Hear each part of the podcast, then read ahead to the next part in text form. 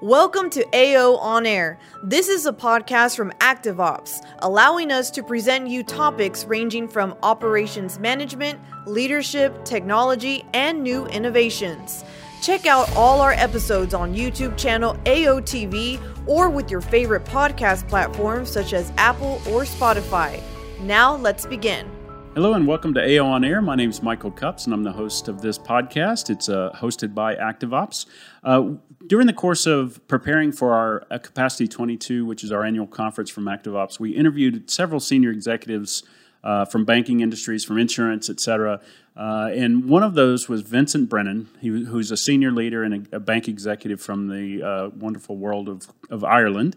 And I had a wonderful chat with, with Vincent, and we had a good conversation about how to manage through turbulent times. So, what, how can you do more with less or more with what you have? And so, we wanted to make this its own episode, and I'd like you to, to sit in and listen to Vincent and his wisdom. Uh, so, we recorded this earlier, and we're proud to show it now. And so, enjoy the discussion. Thank you. Welcome, Vincent. Uh, why don't we start with just a quick introduction of yourself? Yeah, thanks, Mark. So, uh, until last year, I was uh, formerly head of payments and business continuity at the Bank of Ireland Group, uh, based out of Dublin in Ireland.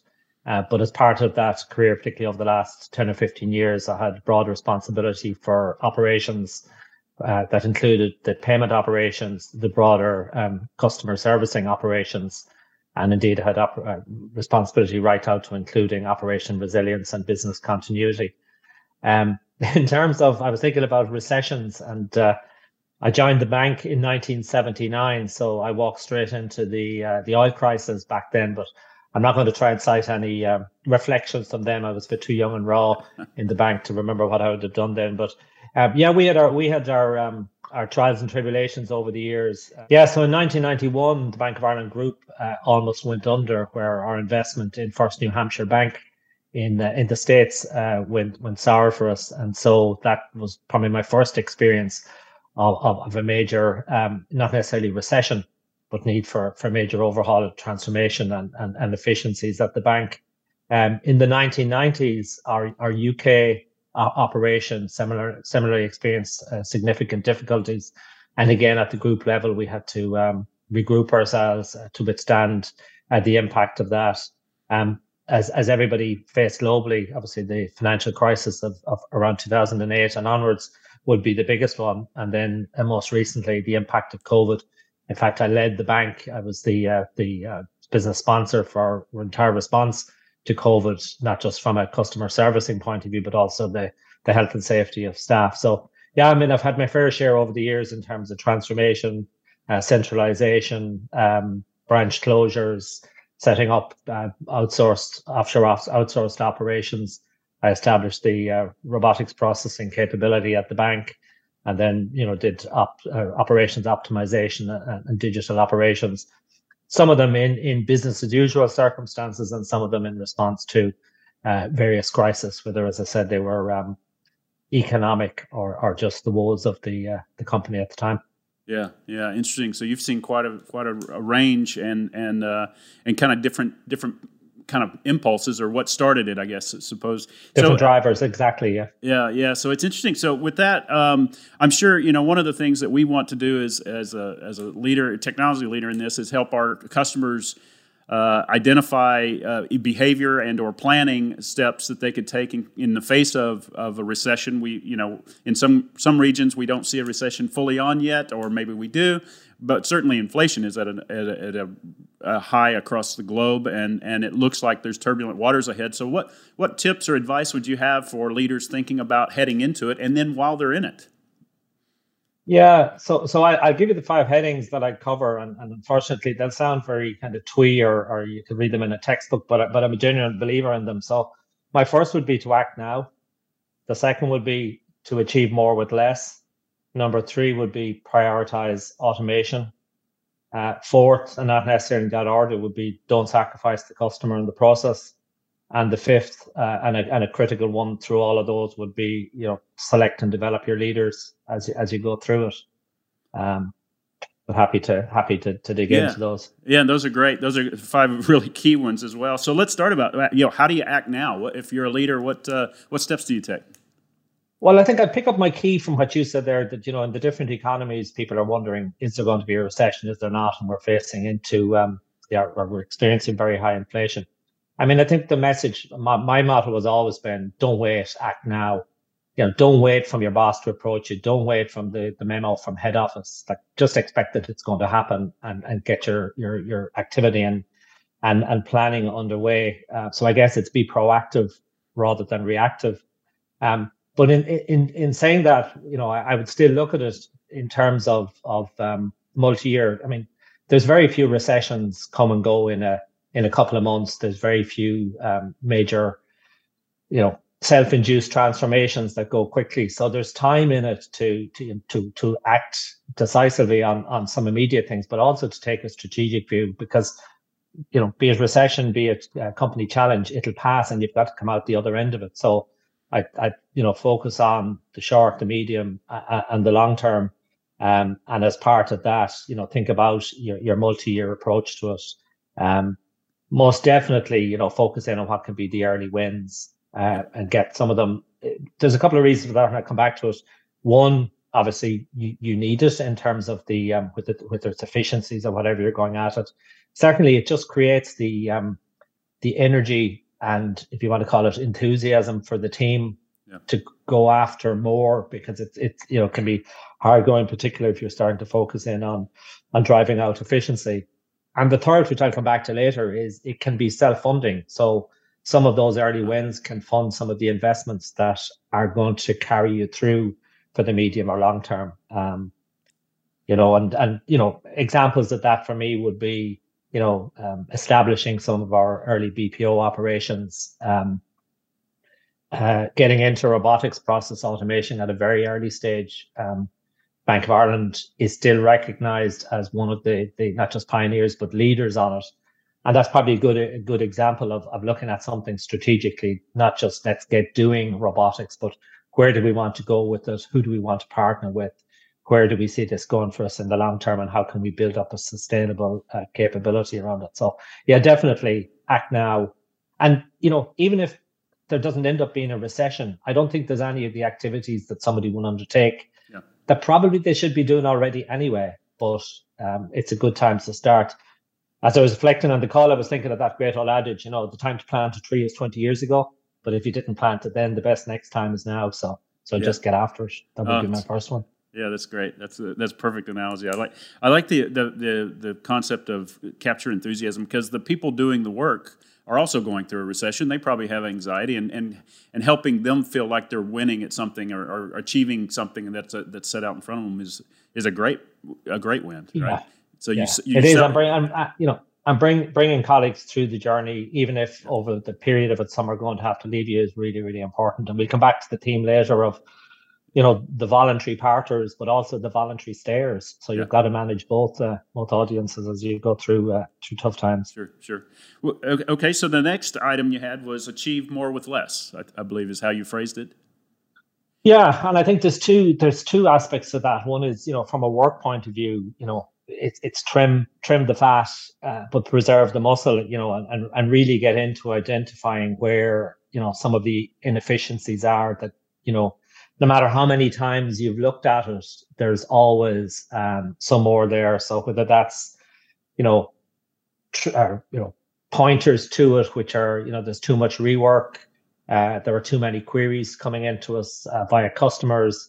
Our call centers are inundated. Like, what are the drivers behind that? And and and typically, you know, what you'll find, you know, if you challenge workflow and challenge processes, is that there are inefficiencies along the process that are creating valueless work, to be honest. Right. Um, you know, um, so if you can get rid of that, that's an awful lot better than have to go after things that are actually delivering uh, value to customers. Yeah. Um, you know, another side of that is is trimming the portfolio. So, um, the best example I could give on that would be um, the, the the number of um, debit or credit card uh, propositions we had for our customers you know, which grew up over time and, you know, at different points seemed to have a good business case. So, you know, a niche card for a university fraternity, for a club or something. But when you stand back and look at it, it's, it's, you know, got very minimal customer base is not driving out any economic benefit and the usage pattern by the customers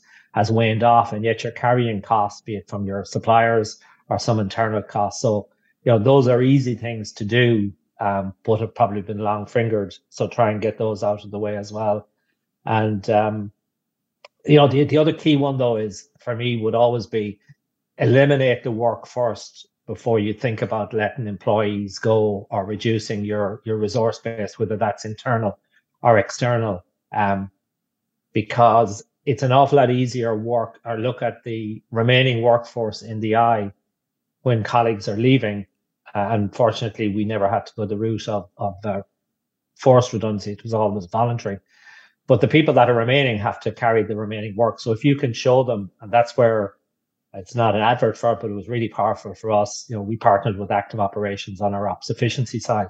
So we were able to show the uh, workforce and workload efficiencies we were driving out and demonstrate that the remaining uh, workforce were fully capable to carry the remaining workload.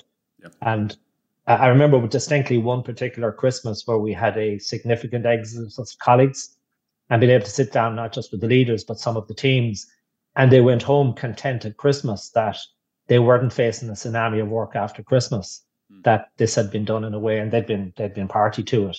That meant that they had a manageable level of work to do afterwards, even though we were done. So, again, it's a good example of achieving more with less. Yeah, very good. Excellent, excellent example. Okay, great. And so uh, the third point you mentioned was uh, look for automation opportunities, I believe.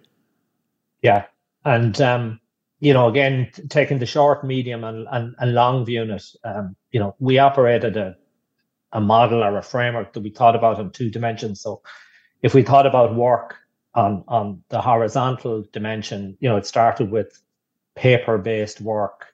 You know, it might then move to, you know, I'd say distributed paper based work, which is even worse, to centralizing it, to driving out some efficiencies, potentially to offshoring the work, but right up to different stages of automation where robotic processing became a critical enabler in it. Obviously, more recently, AI com- combined with that became an even more powerful tool. And then you got into the more traditional um, digital d- digital programs and transformation programs right up to end to end. So that was on the how we handle the work side. But on the origination of work, it was the same on the other axis, which was, you know, the worst was where you were forcing customers to originate work with you on paper. Mm-hmm to you know you might improve that by being able to to to scan it in but it, you know ultimately where you want to get to is that that the customer was interacting with you digitally now the top right hand corner of that box is nirvana which is it's all digital end to end but our perspective was if we could move up and to the right so any step that brought us up and to the right meant that we were both making it better from a customer's point of view in terms of how they were originating interactions with us as well as it was more efficient for us in terms of the way we were handling it. So we had, you know, short tactical things we did. We had medium term investment. That's where we put robotic processing. And then we had, you know, multi-year programs that were going to do a complete end-to-end yeah. transformation of some workflow. But, you know, again, facing into recession, looking at the duration of it coming out, you could see where quick wins, sustain yourself through, come out better at the other end was was was a really critical part of that. Yeah.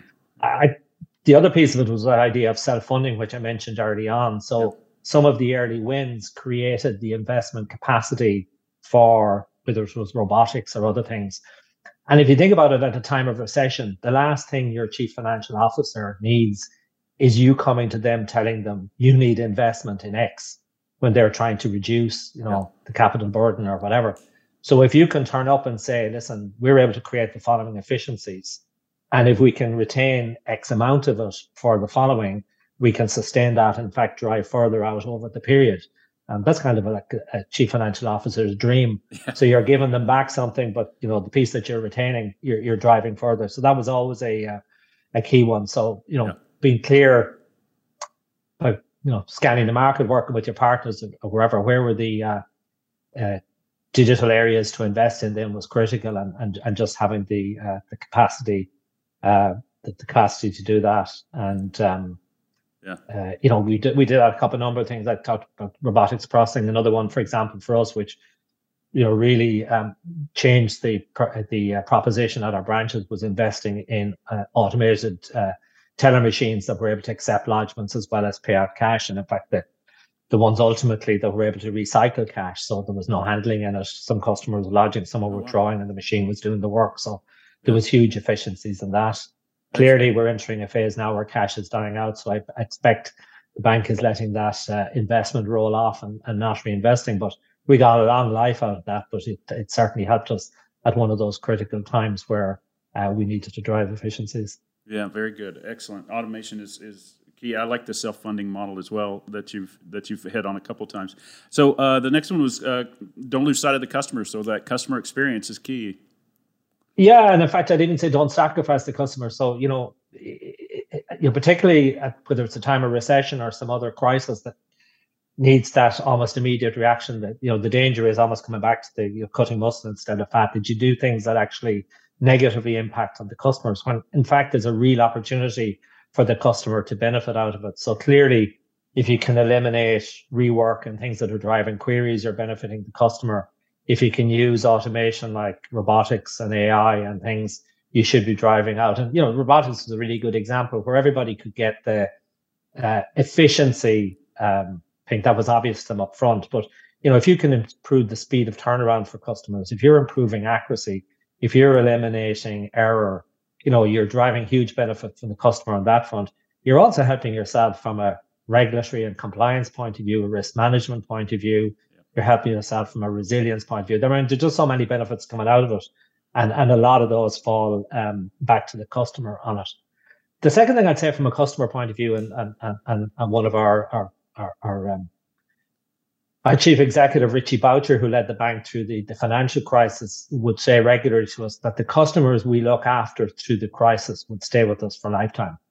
So there's actually an opportunity in crisis if you can really focus in on, on, on areas where you're adding value or improving process to customers where that's going to pay off. You made reference yourself that everybody's struggling at a time of being high inflation and recession. So people remember a lot more the good things that were done for them at that time. So I think you know that can that can pay out um, hugely for customers. And um, you know, I think the la- the last piece around it is you know the more that you're professionalizing your operation, then as part of that, the more that that comes across as obvious uh, mm-hmm. to your customers as well.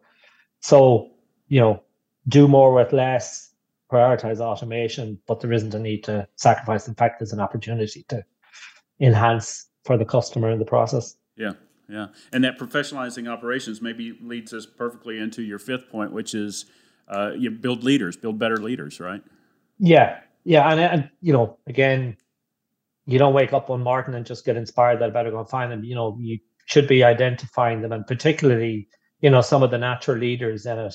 If I go back to the, you know, my first piece um, in terms of acting now, my first step would always have been to brought it, bring in the leaders, share the challenge with them, explain the why we need to do, and help and encourage them to be the ones to figure out what we need to do, or at least make them a large part of doing it.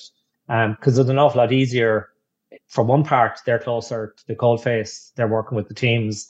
They see those bottlenecks. They're the ones, you know, putting up with the be it the queries or everything else every day, so they can do it. But secondly, you know, given you're going to have to endure through this, brings teams through this, it's really powerful from that point of view.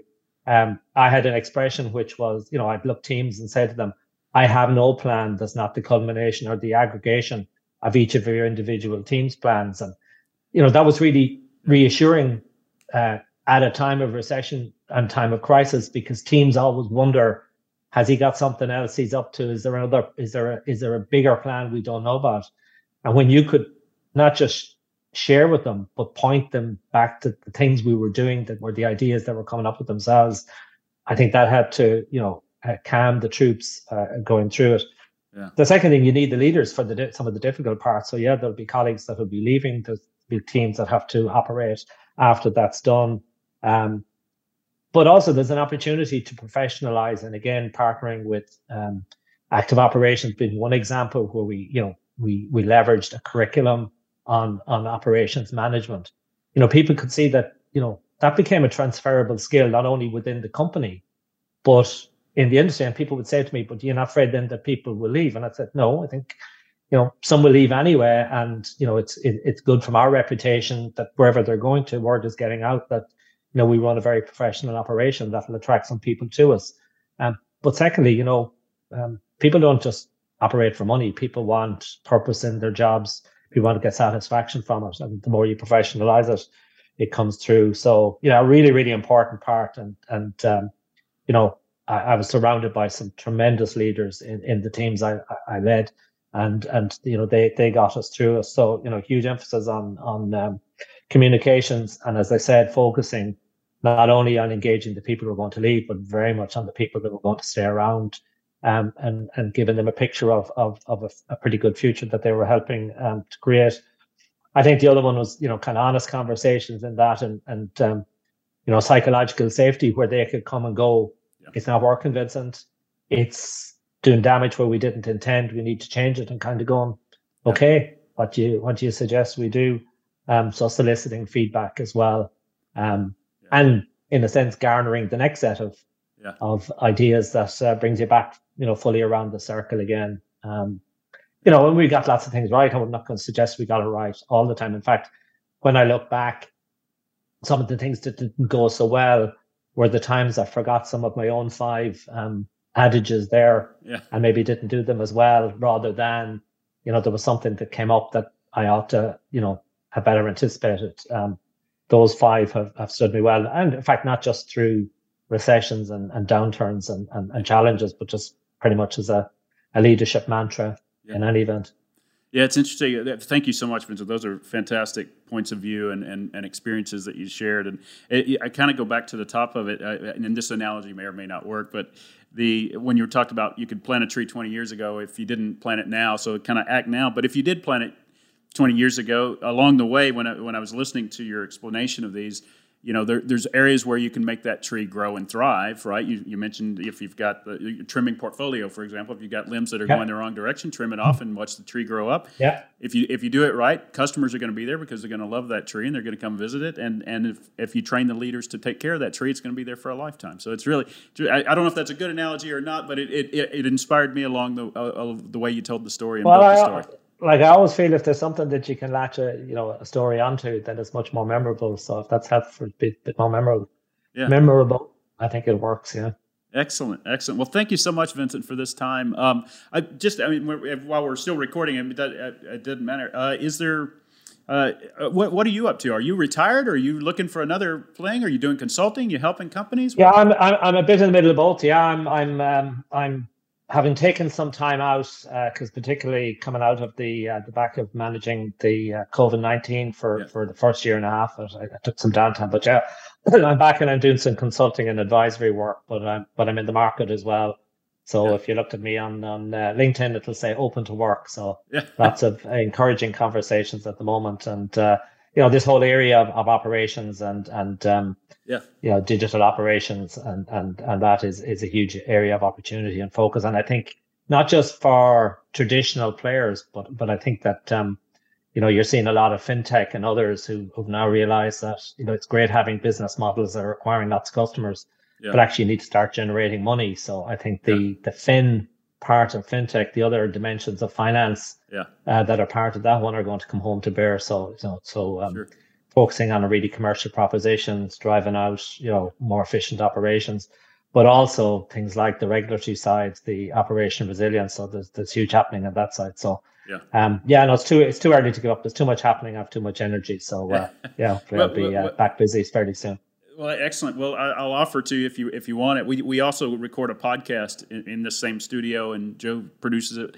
Uh, I'd love to have you on as a guest of that, where you can kind of you, you can also promote your own advisory services, but we can also just cover various topics rather than following the strict script that we had for this particular exercise. If you're up for it, I'll, I'll send you details. We can. Yeah, no, I would because I, I'm I'm keeping very engaged and, and I probably have more time at the moment to yep. uh, to to be close to what's going on broader in the industry because you know yourself when you're in the day job you, are doing as much of that as you can but never as yeah. much as you can do when you think so i have a broad um, horizon of what i'm trying to keep pace of at the moment yeah. so very happy and uh, love to take you up on that and i'll see you next month in uh, in london yeah absolutely we'll see you there and I'll, I'll just drop you a note when we when we have a time to schedule and we'll d- just do it like this we'll send you a zoom link Super. and uh, and, and, chat. Nice to see you. Thank you so much. Yeah, you too. Thanks a million for organizing it. Cheers. Yeah, bye. Have a wonderful weekend.